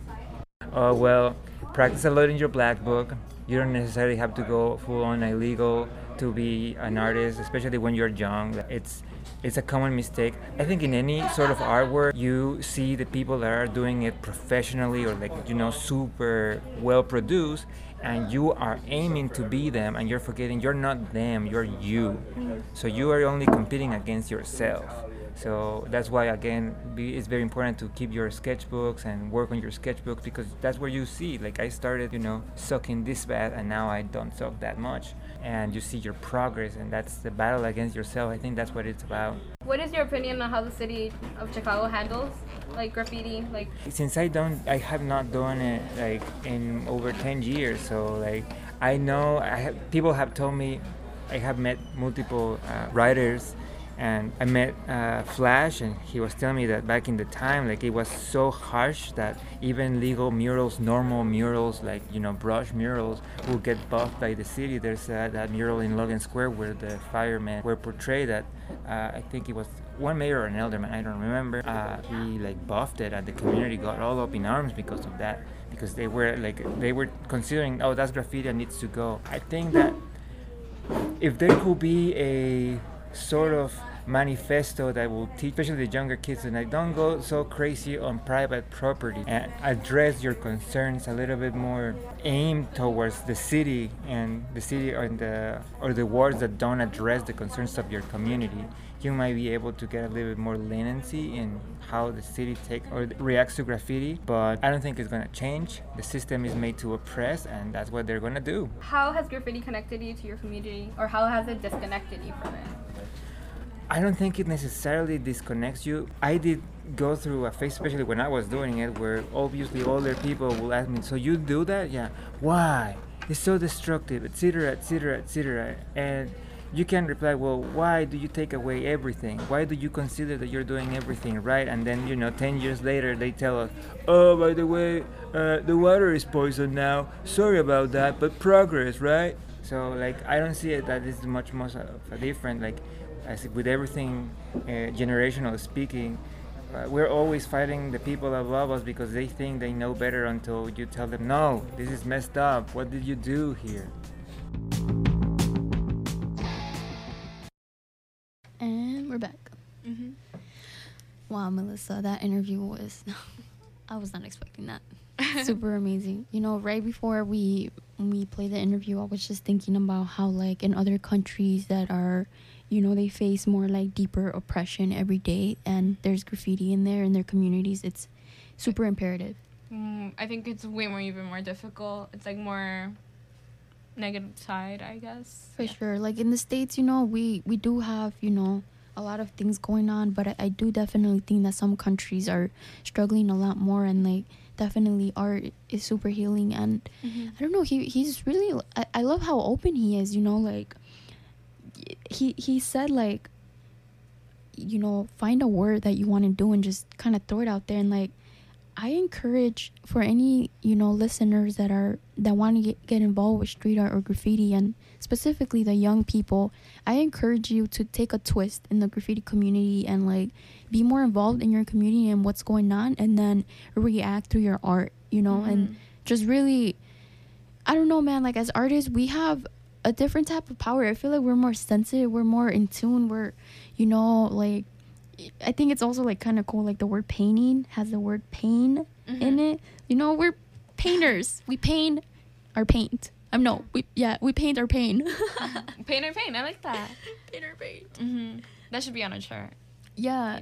And can you tell me about your experience interviewing him? Um, we were like, it was super fast. Like we only had like 15 minutes of break. Oh, So it was like yeah, but um, I I I just like obviously I do like a lot of the stuff he says. Um, how the system is made to oppress. So For obviously sure. going to oppress us, and like how we said like yeah, keep, keep on doing it because um, it's going to come out better. For Or, sure. like yeah, and also about like the sketchbook things and how we should always keep our black books and we should always like start writing because like yeah we see progress there and if we stop then we can become like a little bit more rustier and like yeah just keep on like i don't know like yeah, just keep keep pushing. keep pushing yeah, it, and it yeah. is interesting to look back at your black books like, whoa, I did that. Or sometimes I look at them like, damn, I was, I was pretty good, man. Like, or I was getting somewhere. or like yeah no it's like you see something i remember like i would use like this little drawing i did and i was like i hated it so much and i remember like i went back in it like two months later and i was like this isn't that bad Right. And that goes mm-hmm. back to the point that you're only competing against yourself, Yourself. at the end of the day. Like, Yeah. you could be your worst enemy or your best friend. It's all up to how you want to How you approach would- yourself. yeah how you want to treat yourself yeah Yeah, mental health. No, I mean, yeah, definitely throughout the show, it's like a lot of self confidence. You should be confident, start practicing, do, yeah, because you're only competing with yourself. You're right. And like Uh-huh. art and graffiti is like a good intro to confidence, I Yeah. guess. You know? Yeah, and talking about that, it's super important for like, you know, older artists to, you know, provide opportunities for younger kids, such as like even as simple as writing in their black book. Like, you know, this next interview we're gonna listen to. Or like help your community, you know? For sure. It's my homie Quan and I remember meeting him when I had just started, like when I had just came up with my name that, that when I mentioned geek. Mhm. And I remember we were all hanging out. I used to hang out with um one of the younger kids of um the crew or whatever and I was like, oh yeah, I kind of write or whatever, and he was black booking, and um, he was just like, oh, do you want to write in my black book? And I was like, yeah. And I remember I was so nervous because I'm like, damn, I, I really don't even have like a style or anything. And like this guy, I looked through his black book, and it's like super amazing, No, super like like, writing. realistic. And I'm like, and you want me to write in your black book? I'm gonna mess it up, man. But um, yeah, he didn't even care. He was just like, yeah, like he let me use his markers, which was another thing because it's like you know art supplies, and like some Uh-huh. people don't know how to use them, they mess them up, and I was just like, wow, like man, I till this day I really remember that, and I truly appreciate that. So shout out to Quan. Um, yeah, let's go ahead and listen to his interview. My name is Ramon Jones. Most people know me as Quan or Quan Styles. I mean, I started out in graph. Now I try and like stay away from the actual word graph or like street art name. You know, um, I'm just an artist and I like to do mural artwork or pretty much any type of like visual artwork. You know, How would you define graffiti? How would I define graffiti? It's definitely not, I guess, how you would explain it maybe back in the day. But the way I see it now is just, you know, street art graph scene, I guess. I'm not really a scene person, but I do like the graph style, you know, street art style. Anything using pretty much, you know, aerosol or anything trying to do with, you know, typography, you know, that's all part of the graph game, you know. And how did you start graph? How long ago was that? I actually started late. I think out of all my friends, I was the last one to actually start doing graffiti. I picked up my first can when I was like 17, probably almost 18. You know, um, that's when I very first started painting. I was, I think to me that that was old. Everybody else I knew started when they were like between like 10 and 13. You know, so they were like way ahead of me by the time I started. You know, so I was going to Home Depot and I think Menard like to get paint when before they were even carding people. So how did you start? Actually, my brother, he's like five or six years older than me, and I used to see stuff that he did, and like sometimes he would take me to spots like he would show me and stuff like that. But he'd always threaten me too. He'd always tell me like he would like you know beat up on me if uh if he ever found out I was into graph or doing anything illegal like that. But kind of followed along those footsteps for a little while. I would say I started back in five probably. So yeah, I think I was like 17 at the time. And how would you compare the movement like back then to now? And like considering also like social media? It's way different. So when I started, there definitely wasn't a huge like cell phone, like smartphone boom that there is now. Like literally everybody has one. Like every kid, every adult, even old people have them. And back then it wasn't like that. Like there was kids with flip phones, maybe. You know, like that. Like I didn't even have a cell phone at the time, probably. You know, like that's how far as that, that went as far as for social media. There was MySpace. I guess that's the only way you get people, you know, other people from other cities to see yourself was like MySpace or like 12 ounce or if you're lucky enough to get on uh, artcrimes.com you know like if you're lucky enough like they actually open up your email so um, that was as far as that went. So like one thing that I've been hearing too is that like a lot of people now that social media is like involved, you know, with everyone, people try to like claim their ups on Instagram rather than on the street. Like what's your opinion on that? well i think i'm almost like the worst person to ask about that honestly because i was never a big like illegal street painter you know like i've done it in my younger days but i was never known to be that guy you know usually my friends had to come and drag me out of my house to like do it you know which is it was fun but uh you know it, it was never really my thing. I really like taking my time to do really nice stuff. So that's why i was always more of like a production wall guy and like permission wall guy you know or like commission stuff. Yeah i never really messed around too much with uh with the legal stuff. But i will say yeah I, I can see what you're saying about you know social media. And it's a good and a bad i guess. It's good because yeah you can get a lot of fame really fast. You know you get a lot of people to your stuff which is i mean good for you. You know especially if you're someone like me you know like if i want to put my stuff out there and it's to help me get another job or another gig for painting well that's great. I mean i think it's probably more pluses than minuses when it comes down to it. I think social media definitely helps everybody in the end so. And how was your transition to like start doing commission work and getting paid for your artwork and like the public scene? That was actually started way sooner than I thought it would happen because when I was young, I didn't see myself getting paid for that kind of stuff, you know? So, I mean, I've been doing art since I was like a little, little kid, you know? Ever since I could pick up a crayon, that's when I was like obsessed with drawing, like just obsessed. So, like, even in school, like everybody knew me as a kid, that's like the drawing. So, when I got a little older and I started picking up graph and got my first P wall, my dad started noticing that I was spending like two, three hundred dollars like all the time, like on paint. That was like my earned money that I was like paying for that. I wasn't like racking it like other people. I was actually paying for all this paint and, you know, doing these P walls like all the time, especially during the summer. You know, you get a wall or two, three walls and you're doing them like every week or every other week. I was spending a lot of money on that. And my dad ended up noticing and he's like, why are you wasting all your money? Like these business owners, you know, should be paying for that. I'm like, who's going to pay for graph? You know, and he's like, he's like, no, you're doing them a favor. You know, you're adding something to the community. You're, you're giving them something. You're, you know, you're painting over like uh, gang graffiti or you're going over something that's ugly or, you know, something that's just been there for a long time, whatever it is, whatever the case is. And you're adding something to that, that that's like valuable and you should get paid for that. And uh, I took his advice and uh, I went to a local business right after that and I ended up getting a contract with the guy and he, he paid me for the wall, you know, he paid for all the paint, you know, he bought me and all my friends like food and soda while we were painting, you know, so that was awesome. And then I'm surprising all my friends and they're like, what the hell? Like, how, how'd you get paid for that? Like, why would they do that? So, yeah, it was actually a really early transition. So that happened back when I was like 17. So it was like really almost right off the bat of when I started. So um, I learned pretty early on that getting contracts for that kind of stuff and getting paid for it is really important yeah, I wanted to go out there and like hustle to get walls, but at the same time hustle to get walls that are paid. So yeah, that was really important to me. And how would you say that like mm, graffiti or public art has connected or disconnected you from your communities?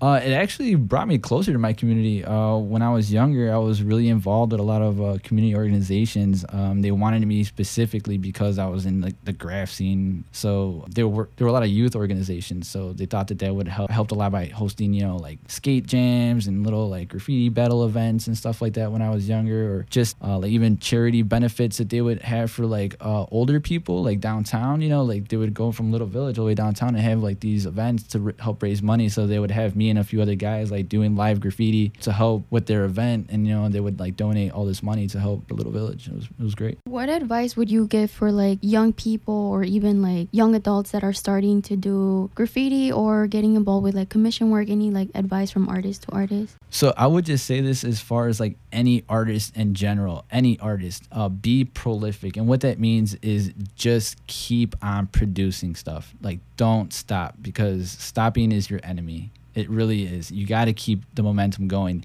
And I know that from experience because anytime uh, where I've stopped, you know, it's hurt me. Like it, if I stop and and I have stopping for a while, then it kind of, you know, it's hard for me to get back into it sometimes, you know. But once I get the ball rolling, that's it. You know, like it's going, and, and that's what I like. So every time I get the momentum going, that's good, you know, because I keep making more stuff. People, more people see see your your pieces, whatever it is that you're doing, and that's what everybody wants, and they want people to see their stuff, you know. So, but no one's gonna see it if you're not making stuff. So that's pretty much the For important sure. part. So your um like commission walls now are they like graffiti related or like what kind of work do you do now?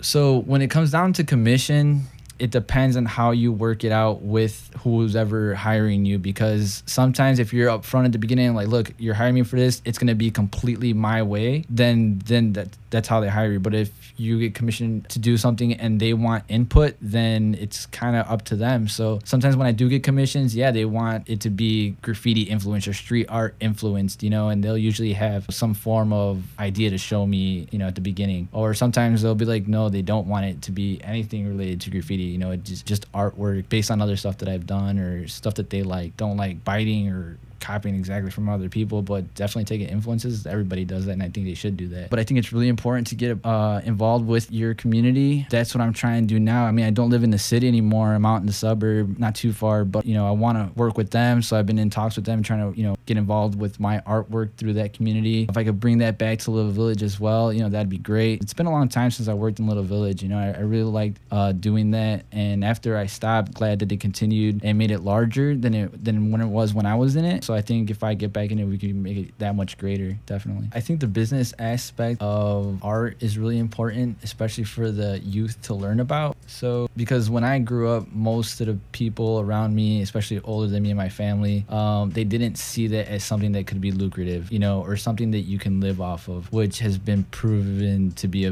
big falsehood because I've, I've met a lot of people who live entirely off of their artwork, but those people work really hard for it to be that way. You know, it, it doesn't come easy. It's a very hard goal to reach, you know, especially at the beginning. I mean, 'cause like I said, you can't stop. You have to keep it going, no matter what. Even if you're not making the money at it, you got you got to keep on producing. You know, you got to keep it going. I would say if when I was younger, I wish I had somebody uh, to tell me certain of these things because you know I would go to like a corner store with you know my backpack full of paint, like you know paint all over it, clothes all full of paint, looking like a little scummy kid, and I would try and talk to the business owner, and I guess in a professional way almost, but like I'd pull out you know a black book, you know who's gonna hire you that way? Nobody is. Nobody's gonna take you serious, you know. And so I got my stuff together, portfolio, printed out some photos back then, you know, put them in a nice binded book, uh, all laminated, real nice, and I would you know put on some decent clean clothes, go talk to a, you know, the business owner professionally. I'd even get business cards made. Doesn't cost much. You can get them on like a website for like ten bucks, you know, for like a whole stack of them, and that goes a long, long way to help you out. Even if you're just trying to do a permission P wall, even if you're just trying to to do graph, that'll go a long way to get you that, and you potentially even get you paid to do it. So that'd be great. Mm, so I wish I knew that when I was like young, young, you know. But I ended up learning through older graph heads too. You know, the contracts are important. Be professional. Don't swear when you go and talk to these people. You know, look decent. Use proper English. That goes a long way. So I mean, all the stuff they teach you in school, please pay attention because it does benefit you in the end. Because there's a lot of people struggling out there, and I wish. Well, I'm pretty sure they they wish you know that they would taken some advice when they were younger and applied it. Okay, what's a burner? Burning? Fire. Someone who burns something. A stove. A, a really nicely done piece, I would say, is a burner. Burner is a slang word used to describe how long it took to finish a piece.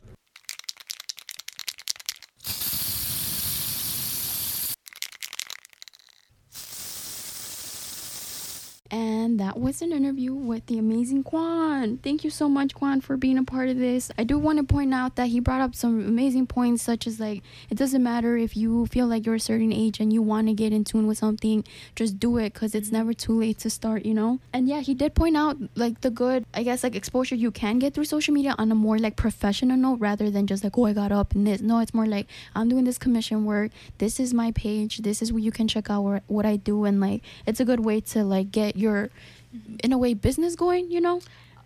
Um, what I definitely did like is how you mentioned a lot about like help out help out your community because I think I think that's really nice because um just doing like a little work, little murals in there, like it decorates your little community. And like, why would you want your community to be bare? Decorate it, look, make it look nice. For sure, and also like even if you're like the one friend in the group that's not going all crazy how everybody is, you know, be your own individual, do your thing, and like at the end of the day, this is all for yourself, you know. Mhm, Yeah.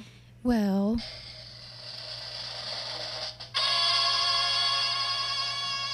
Our graffiti special has come to an end. Thank you all for tuning in. Shout out to all my friends who are texting me, letting me know that you guys are listening. I appreciate all of you guys. And this was our second part two of our graffiti show. We had, on this part, we had another clip of Chris Silva.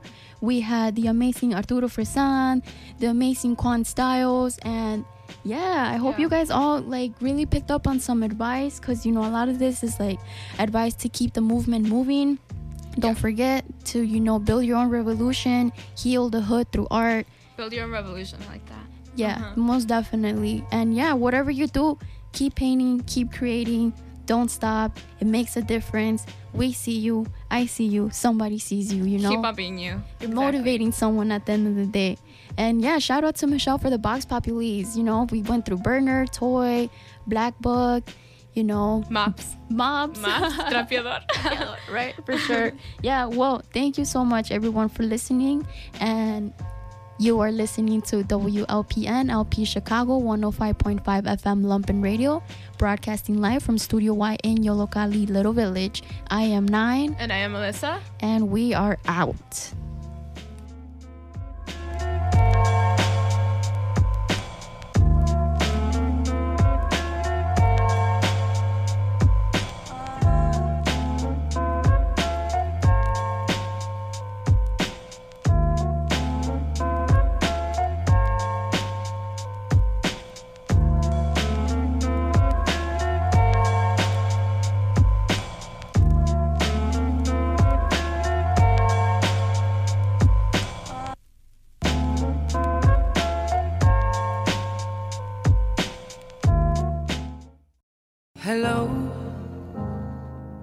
It's me.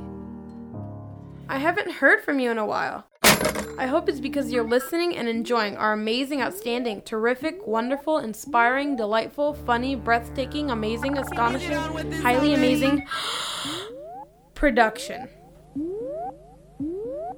If not, you should listen to our radio show, What's Up Again. In the meantime, we'll be working on the next one here in Lumpen Radio. So stay tuned to our next amazing, outstanding, terrific, wonderful, inspiring, delightful, funny, breathtaking, astonishing, highly amazing broadcast. I hope that you are informed about the awesome parts of life and that you will have a splendid day. Don't forget to listen to us on SoundCloud at Yollocalli, on social media like Facebook, Instagram, Twitter, or Tumblr at Yollocalli, or visit at yollocalliartsreach.org for more. We are the robots.